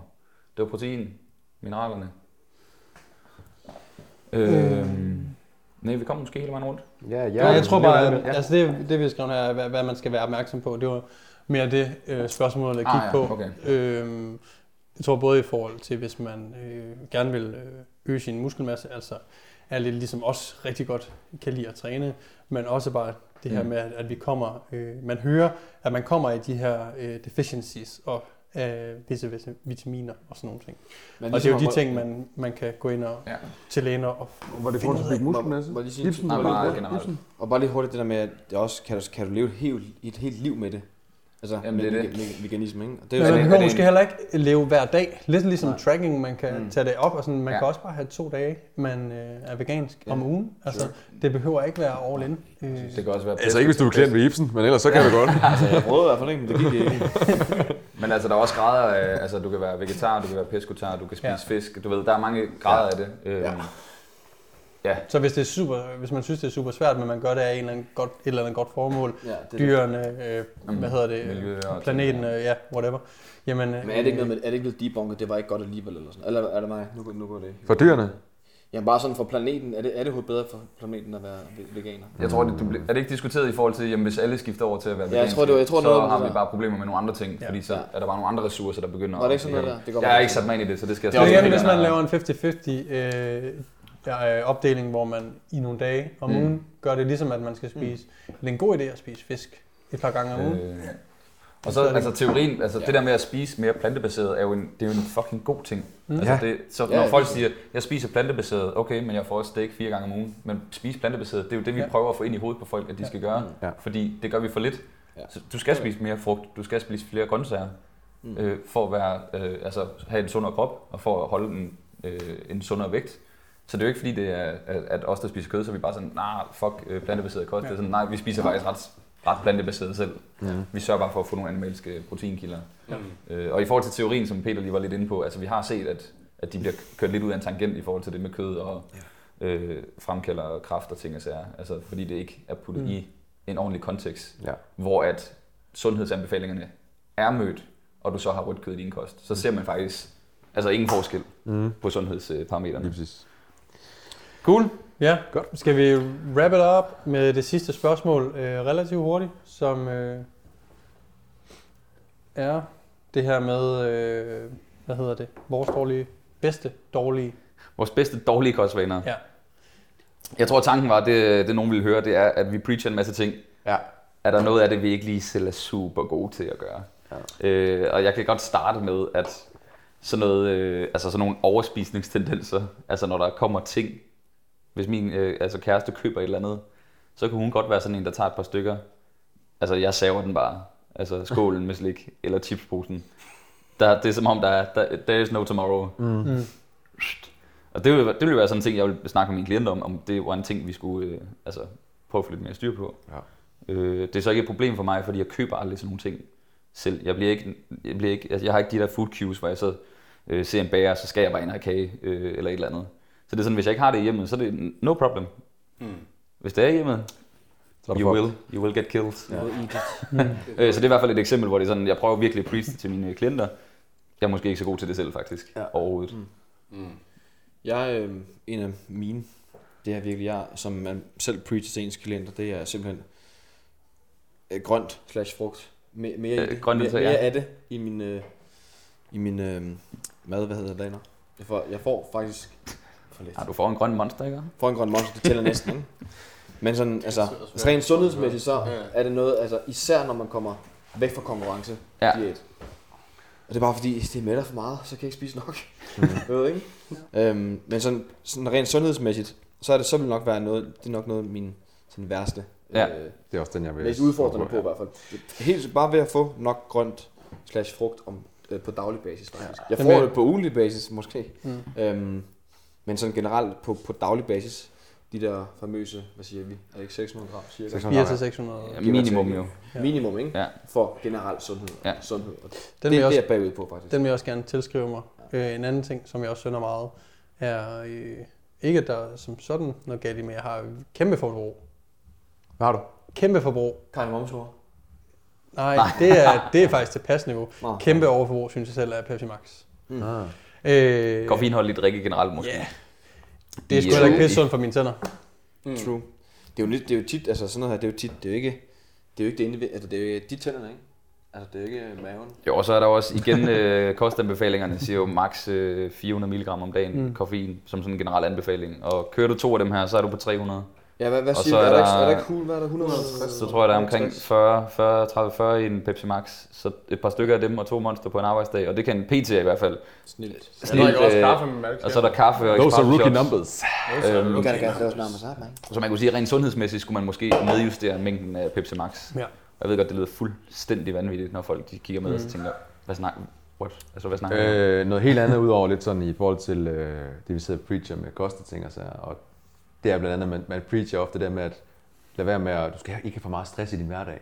Ja. Altså, jeg bonger max ud på stress rigtig, rigtig mange dage i løbet af Kan hvor jeg, jeg, kan få lov til at skrive på den?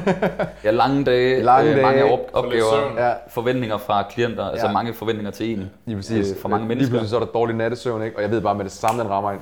Okay, nu er jeg butt fucked mig selv, ikke? Ja. Altså, og det sker igen og igen og igen. Samme og her, igen. samme her. Det- Hver fucking dag. Vi har, vi, har, vi har virkelig travlt, ja. Ja, og vi har bare... Nej, men det er mest, men altså, Jamen, det, det er man, no man shit. og rigtig siger, jamen hvis du skal have det bedste ud af det her øh, forløb, vi nu har gang i, du skal, skal sove godt, og vi skal have reduceret din stress, og lad os kigge på det, og virkelig få det sådan systematiseret. Og lige sådan, hold da kæft, hvor, hvor fedt det er, ikke? Og så sidder man til sig selv der bagefter, ikke sådan, Nå, nu skal jeg også lige have lavet moms herinde for en halv time, ikke? Og hold da kæft, og Mm. ja.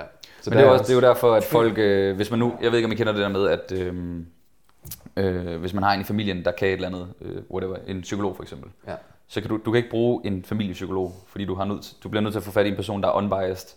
Mm, så man ja. kan ikke være unbiased over for sig selv, så derfor kan du ikke bruge dine redskaber nødvendigvis på dig selv. Så det er også derfor, man ser, at der er mange PT'er, der har en PT. Det er ikke fordi, man er dårlig PT'er. Det er fordi, man har brug for, at der er en, der... Så regnskab. Man fjerner noget af Ja, det lige arbejde, man selv skulle tænke over, præcis. aflevere det til en anden, så man kan sådan... Du havde øh, ham her nu, ikke? Hvad snakker du om? Har du ikke en er det. Online kursus ATG. Nå, jo, jeg Ja. kører noget, øhm, det er faktisk i forhold til noget knæ, rehab, prehab. Altså, det er jo stadig noget undervisning, mentorship Super, super, super, noget. for det er faktisk, og kæft, var det rart, jeg skal bare følge en plan. Ui. Øh, Du havde Nunez på et tidspunkt med Ja. noget med Det var så konkurrence. Jeg havde Stefan i et års Ja. tid, øh, og har også haft nogle andre. Jeg havde sådan en underlig en. Både, jeg har haft en underlig en på Danmark og en. Fuck you. Men altså, det viser bare, det er jo ikke, det er jo ikke, fordi, man ikke, øh, det er jo ikke, fordi man ikke selv kan tage beslutningerne. Nej, nej. Man, man skal bare ikke forholde sig til dem så. Man fjerner bare Det er- noget det kognitiv kapacitet, Ja. siger, så er der mere læringsplads. Præcis. Altså, det, og man det er lærer også også noget, ikke? Den Ja, var også nogle tilskrevet, gange. den er med, med stressen der. Ja, Ja. den er ikke god, vel? Prøv, Den, øh, det er en, tror jeg, vi alle sammen det er så sygt, jeg, jeg stinker til søvn. Jeg, fordi jeg ved, jeg kan holde til at ikke at få det. Altså sådan, for jeg Du kører- så fire og en halv time i nat?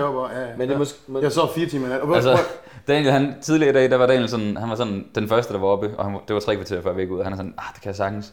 Så inden vi skulle skyde den her episode, så var han sådan, uh, jeg begynder bare, godt nok at blive lidt træt. Tredje monster. Hvad kan det måtte skyldes? Det er også lidt træt af. Nej, så er der igen, gutter. Er men det kan være, at du kan... Du kender dig selv godt, Josef, man kender sig selv rigtig godt. Du kan måske køre rigtig øh, hårdt på i lang tid med lav søvn, ikke? jeg rammer bare, jamen jeg rammer en væg hver Men, gang. men jeg på et eller andet tidspunkt, netop så rammer man nok en væg, ikke? Øh, det har jeg selv gjort. Hvor man virkelig kan grind lang tid. Men på et eller andet tidspunkt, så skal du betale det tilbage på en eller anden måde, ikke? Ja, Præcis, præcis. Og så, og så, er, det, og så er det, du bliver... Har I læst uh, Why We Sleep? Har I læst den? Nej. Hvor han siger, at øh, dem, der siger, at de ikke er i søvnunderskud, det er dem, der er i De- søvnunderskud. Ja, lige præcis. Eller dem, der siger, at jeg kan godt klare det, det er dem, der ikke kan klare det. men, det, men det er så sjovt det der, fordi jeg, jeg føler nemlig nogle gange, at det er sådan, øh, at jeg kan vente den. Så er jeg sådan, okay, jeg er virkelig træt om morgenen, når jeg først kommer i gang. Ja, så kommer Så, så, så kører det, men nogle gange så rammer Efter de jeg bare, første 400 øh, espresso. Ja. Jamen, jeg rammer sådan et punkt, hvis jeg ikke får nok søvn, så kan jeg mærke, så kan jeg ramme sådan et punkt, hvor at jeg har tusind arbejdsopgaver, Ja. men man kan ikke engang orke og bare starte på den første. Nej, Nej, er sådan, det er det. Wow, okay, Ja. så ved jeg, okay, jeg, der, jeg skal sove. Ja, Ja, lige simpelthen, ved øh, det der, så plejer jeg at tage en ferie. Gange prøvet det der når, man, når man skal lave et træningsprogram, og så man kigger på... Er I klar, eller hvad? Så, altså, du ved, man skal ændre en B-øvelse, en etbindsøvelse, en Bulgarian, til en, en hvilken som helst anden man etbindsøvelse. kigger på Du den. sidder bare og kigger på den, så er det sådan, kunne det blive en walking lunges? Så er det bare sådan, nej, Jo, Det lavede sidste step up. Altså, det lavede vi sidst. Ej. Så sidder du bare sådan, og det burde bare tage et sekund sådan. Bup. Ja. Man sidder bare sådan i en halv time, og sådan, nå, åh, Nogle gange kiggede man på, åh, det her kommet til B. Olsen. hvis du skal lave updates til folk og sådan noget. Du, du, kigger på, øh, du kigger på WhatsApp der, på den ene skærm. Så tager du så går du op, så kigger du lige pludselig YouTube, og så sidder du bare... Så er det bare så kattevideoer. Gå, gå tilbage. Jeg ved ikke, jeg, jeg, jeg, Altså, på hvad den der- jeg sige? Jeg, jeg skriver Den jo ind i programmet, hvad jeg jeg er kommet til, hvis jeg lige... Hvis jeg kan mærke, at jeg begynder at tage min telefon, så er sådan, Ja, du mangler B, eller du er kommet til B-øvelsen. Og så sidder jeg på Instagram. Fordi jeg er kommet op så mange gange. Ja. Ej, nu skal jeg til at tjekke med det gamle program. Jeg har, jeg har ændret noget i det. Ja, har jeg, det samme? jeg, startede jeg overhovedet, eller åbnede jeg det bare? Du, du har jo den der sindssygt travle søndag der. Ja, søndag den er altid galskab. Der kan jeg jo mærke, desto tættere vi kommer på din altså afsluttende, hvor du er færdig, desto, altså Kan det frekvensen ikke være... af, af, af snaps fra toilettet, den stiger jo eksponentielt. altså, det er fuldstændig sindssygt. Så Ibsens klienter derude, hvis I får en sen besked, så ved I, at han har været udlagt på det. Ja, Det, det skal du, det skal du passe. men det er rigtigt, ja. Men- men- den med stress. det Fuck, men, øh, hvordan, men det, der må vi lige coache hinanden der. Altså, det, det er jo bare det der med, at man skal Vil du bare... coache man mig, ven? Vil du gøre det? Bare, vi skal bare fucking vente det. Ja. Tak. Jeg tænker, vi kan... Kan du ikke, kan du bare gøre det? Kan du bare gøre det? Kan Gør du det bare, bare. mate, mørklægning, ingen telefon ind i soveværelset, ingen... Men det er det der, jo, det gør at jeg, kan- jeg kan sove, altså, men, men Kan vi sove nu? jeg kan sove nu, altså det er ikke det der er Du problemet. sover faktisk nu. Ja, Du må ikke køre fint efter klokken 3. Holder du på den? nej det er rigtigt. Det, Det er det, ingen af os, der holder. nå, det gør jeg faktisk, det vil jeg sige. Du, øh, Men så ved jeg, så er jeg lidt-. Du har lige drog.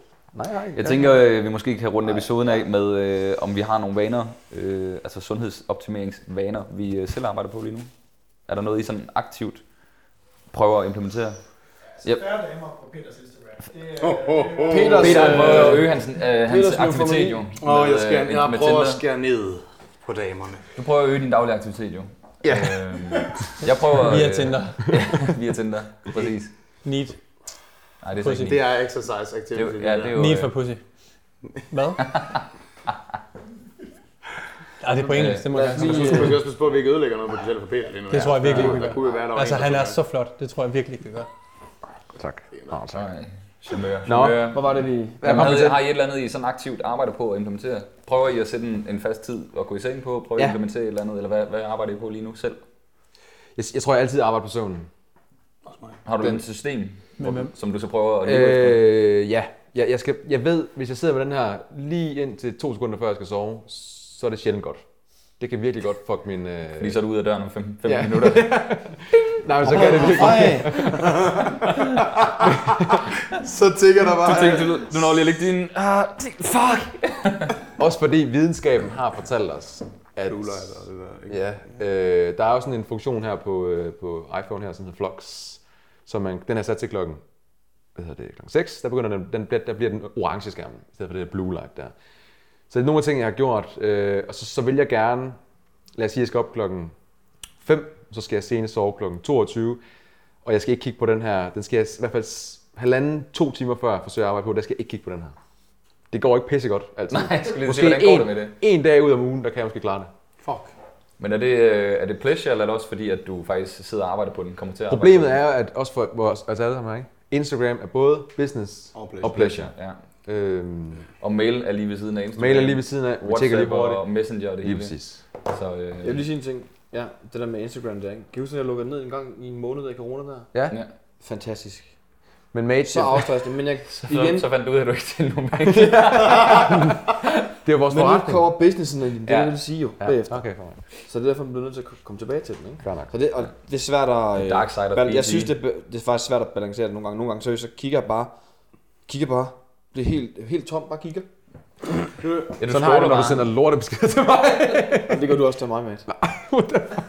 Men det var en god... Øh, det var meget godt, det der, synes jeg. Jeg synes, det sværeste med det der, fordi jeg har også tænkt over det med at tage en hel måned uden Instagram. Jeg synes, det er fucking svært. Men ja, det er fordi, det- det, det, min største forhindring for det, det er, når der er en klient, der poster et opslag, lad os sige det et eller andet med deres oplevelse med mit forløb eller sådan noget, hvis jeg fucking ikke anerkender det, hvis jeg ikke ser det og ikke liker det, det er, sådan, det, er det værste, jeg, kan, jeg kunne forestille mig. Det er det der med, at man bare sådan, du ved, Nå, så la- left them hanging-agtigt. Det, det er det, der holder mig tilbage. Er det det? Legit. Jeg, er sådan, jeg, jeg liker alle mine klienter poster. Alt. Og jeg kommenterer Men, på øh, kan du ikke alt. gøre noget med det telefonværk der? Sorry. Bare Er det lægge konen? Der skal man måske melde ud og sige, hey, Der skal man sige... venner i- og i fjender. Ja. Jeg melder, jeg tager lige en måned, øh, så hvis I skal ditch mig, så er det nu. Jeg svarer altså ikke retur. Jamen, det er simpelthen, man bliver simpelthen, fordi det, det er simpelthen sådan en kæmpe Det- ting, hvor det er sindssygt vigtigt for mig at anerkende dem. Også udad til, så, de, så folk kan se, okay, jeg anerkender mine klienter. Man kan, jo, man kan jo slå notifikationer fra, så man selv opsøger det, man vil bruge det til. Sådan, Så kan man lave sådan en mellemting. Sådan, sådan ser jeg ikke på det med, altså jeg har brug for, at fordi jeg anerkender mine klienter en til en, for eksempel via WhatsApp, hver en, mm. det de fortjener. Ikke fordi de ikke fortjener at blive anerkendt, hvis de lægger det op på Instagram. Men du ved, det, sådan, sådan ser jeg i hvert fald ikke på det. Mhm. At Nej. den der trang til, at jeg skal like det, fordi hvis jeg ikke gør det, så tænker de, at det er ikke godt nok, det de gør, måske. Øhm, men, Jamen, jeg tror, hvis men man- jeg tror, det, ja, Ja, de kan også ja, så send videoen i WhatsApp, hvis du Men gerne den vil er- have anerkendelsen. Den er svær nogle gange, fordi det, Den er svær, jeg, jeg, kan mærke, jeg kan jo mærke, at behovet er der, ellers så vil jeg ikke have det sådan her. Jeg kan Ja, jo ja. mærke, at de bliver glade, når jeg... true. Men du kan, du kan ændre det. Du kan jo bede dem om at sende videoerne. I Det gør, for. de, det gør de i forvejen. Det er ikke så meget det, men det er også nogle gange, så laver de skriv omkring øh, deres rejse, omkring vægttabet. Ja, det kan være, at man har hjulpet dem med at få noget selvtillid, så de får en kæreste, eller whatever it is. Ja, ja. Og så er det sådan, Kan du ikke hjælpe mig? Det er for sent. det er for sent var ham her. du er min kæreste. Men sådan en ting, hvor det er sådan, fuck man, jeg, jeg er vild. Jeg kan virkelig ikke... øh, Det er mit, min største last, det er, at jeg vil fucking følge med i alting, der foregår. Ja, det er du ikke så god til, vil jeg sige, når jeg skriver derinde. Nej, der er jeg, skriver, jeg skriver til dig slacken, på slacken, den holder jeg mig fra. Vi har sådan- noget med det. Du er Slack, også Slack. Instagram, Messenger, mail, telefon, hvor jeg kontakter dig. og Der kan godt gå tre dage, før jeg lige sådan... Nå, hvad så med, hvad var det? Jamen, det er ligegyldigt nu. Nej, det passer ikke. Det passer ikke. Ej, jeg du, overdriver. du drøjer, det overdriver lidt. Det, det er hver dag, jeg svarer dig på Messenger. Ikke, nej, det er det ikke. Det er det. Instagram, der er du på. Det er fordi, jeg har brudt den der, øh, at du har accepteret min første besked engang. Så kan jeg ligesom fange dig. Så alle dem, der ikke har fået- fået svar for dagen, ligger bare over i den der anmodnings... Øh, Det var... det galt om at få ham tilbage i 14, Ja. inden han blev famous. cool. Ja. Der ikke havde sige, det nogle? Øh, Nej. nej. Skal vi sige tak til Rasmus Benjamin for Ja. Gud ved hvilken gang, men øh, det er fandme rart af ham øh, lige, pænt af ham lige at låne hans lille crib her. Tusind tak til Creative Soul. Tusind tak. Gå ind og Og følg vores, ham på øh, Instagram. Ja. Vi har også vores, øh, vores øh, fotograf. Vi har også fotograf. Frederik Frederik Har vi Sangel. overhovedet fået sagt det i de Ja. andre episoder? Jeg tror, jeg har... Det, vi har ikke sagt det i nogen episoder for det første. Øh, Så bare glem, hvad jeg sagde der. Der var åbenbart et system. Nej, det, det kom jeg bare i tanke om, øh, da vi havde skudt den første. Men øh, vi laver ordentligt shout-out til ham Ja, på ja, ja, Instagram har og alle mulige gjort. andre steder. Ja. Øh, han har taget nogle overdådige billeder. Vi har allerede set dem. Øh, så hvis I skal bruge en fotograf, så øh, tag fat i, i Frede. Øh, hvis I skal tage en producer, så tag fat i Anders. Men han er rimelig travlt, ikke? Med, der, Rimelig peberet også, ikke? Rimelig peberet. Ja, der, der, der bliver sendt nogle monster afsted. Øh, Anders er pissedyr, så hvis I vil hjælpe med at, øh, med at finansiere, finansiere podcasten lidt, så kan I gå ind og støtte det inde på vores hjemmeside på derkøres.dk og øh, snakke en t-shirt, sort eller hvid, øh, Mundbind. mundbind, og øh, Øh, måske er der kommet noget... Der kommer mange ting derinde, Ja, det kan I jo gå ind og se, fordi det her det er jo fortid. Fordi, øh, godt nytår, ikke? Ja, godt nu. Nå ja. Ja. Øhm, Vi skal lige have en øh, konkurrence også. Ja, Og den har Peter selvfølgelig tænkt over, hvad det skulle være, så Ja. kan du ikke lige fremlægge den? Ja, Øh, Jeg kan se, jeg kan se på de øjne, du har for øh, gøre skal det? vi ikke bedste træningsbillede med en... Øh, Nej. Nej, nej, det var også bare... Ved I hvad? Øh, skriv en kommentar ind på vores øh, YouTube-video til den her episode omkring en vane, som I prøver at ændre derude, og om I lykkes med den, eller hvor I er i processen. Mm. Den, der har den fedeste historie, sender vi en t-shirt til. Var det ikke? Jo, det var rigtig godt. Øh, så tror jeg egentlig bare, at vi siger tusind, tusind tak, fordi I har lyttet med til den her episode, og alle de andre episoder, I måske har lyttet med til. Øh, igen, tusind tak til Creative Soul, Ja. arrogantstudios.com, og øh, Fedt, fedt crib. ja, Fedt mand. crib. Det er mit. Husk at, husk at øh, smide os et øh, follow ind på øh, Da- Dakoras Instagram, subscribe ind på vores YouTube-kanal, og hvis I har tid og lyst, så smid en anmeldelse af os ind på, på iTunes. Og ellers så er der bare at sige tusind tak, fordi I lyttede med. Ses.